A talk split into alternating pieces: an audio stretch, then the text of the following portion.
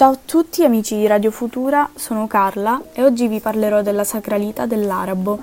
Nonostante vi siano numerose e importanti minoranze di arabi non musulmani, l'arabo gioca un ruolo particolarissimo soprattutto per la comunità musulmana. Oltre ad essere la lingua di una grande letteratura, l'arabo è infatti la lingua della rivelazione coranica. Il Corano è il libro sacro dell'Islam e fu rivelato a Muhammad per il tramite di un angelo, in seguito identificato con Gabriele.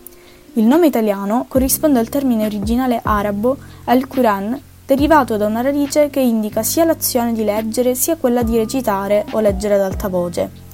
Una traduzione di Quran corrisponderebbe pressappoco a lettura ad alta voce. Poiché in effetti lo stile del Corano è quello di una prosa ritmica e ritmata, nelle moschee e durante la preghiera il Corano viene salmodiato e non semplicemente letto. È costituito da 114 capitoli, ognuno dei quali chiamato sura.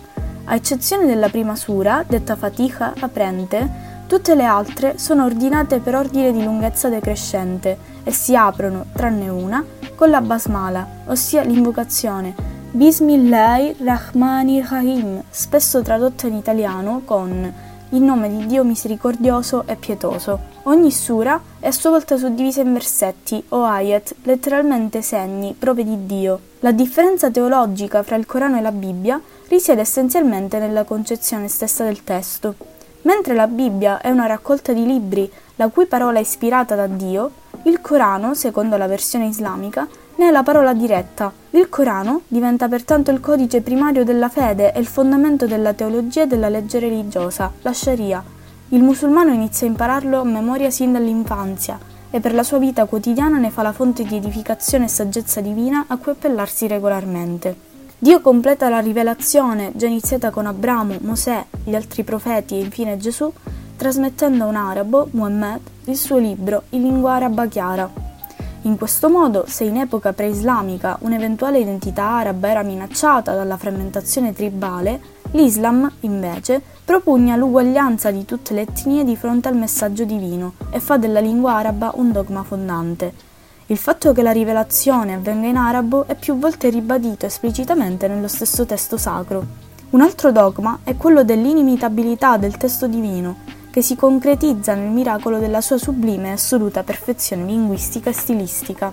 L'arabo così non è più soltanto la lingua della religione, ma è la lingua di Dio, trascendente, perfetta, inimitabile, insostituibile e immutabile.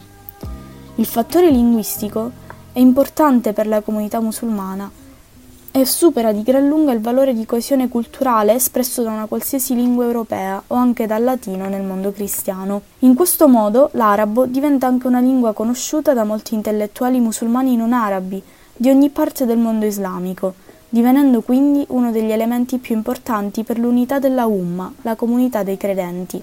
L'arabo, a questo punto, è avvertito come una lingua bellissima, la stessa grammatica araba è considerata un capolavoro di perfezione e, secondo alcuni grammatici medievali, la superiorità dell'arabo è comprovata dall'armonia raggiunta da senso ed espressione insieme.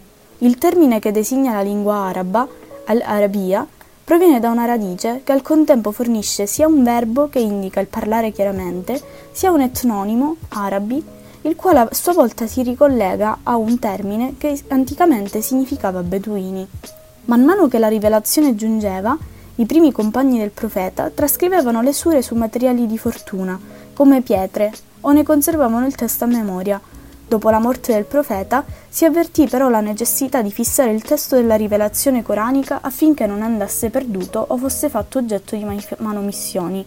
Il califfo Uthman incaricò allora il segretario del profeta di raccogliere tutte le sure e di compilare la prima versione scritta del Corano.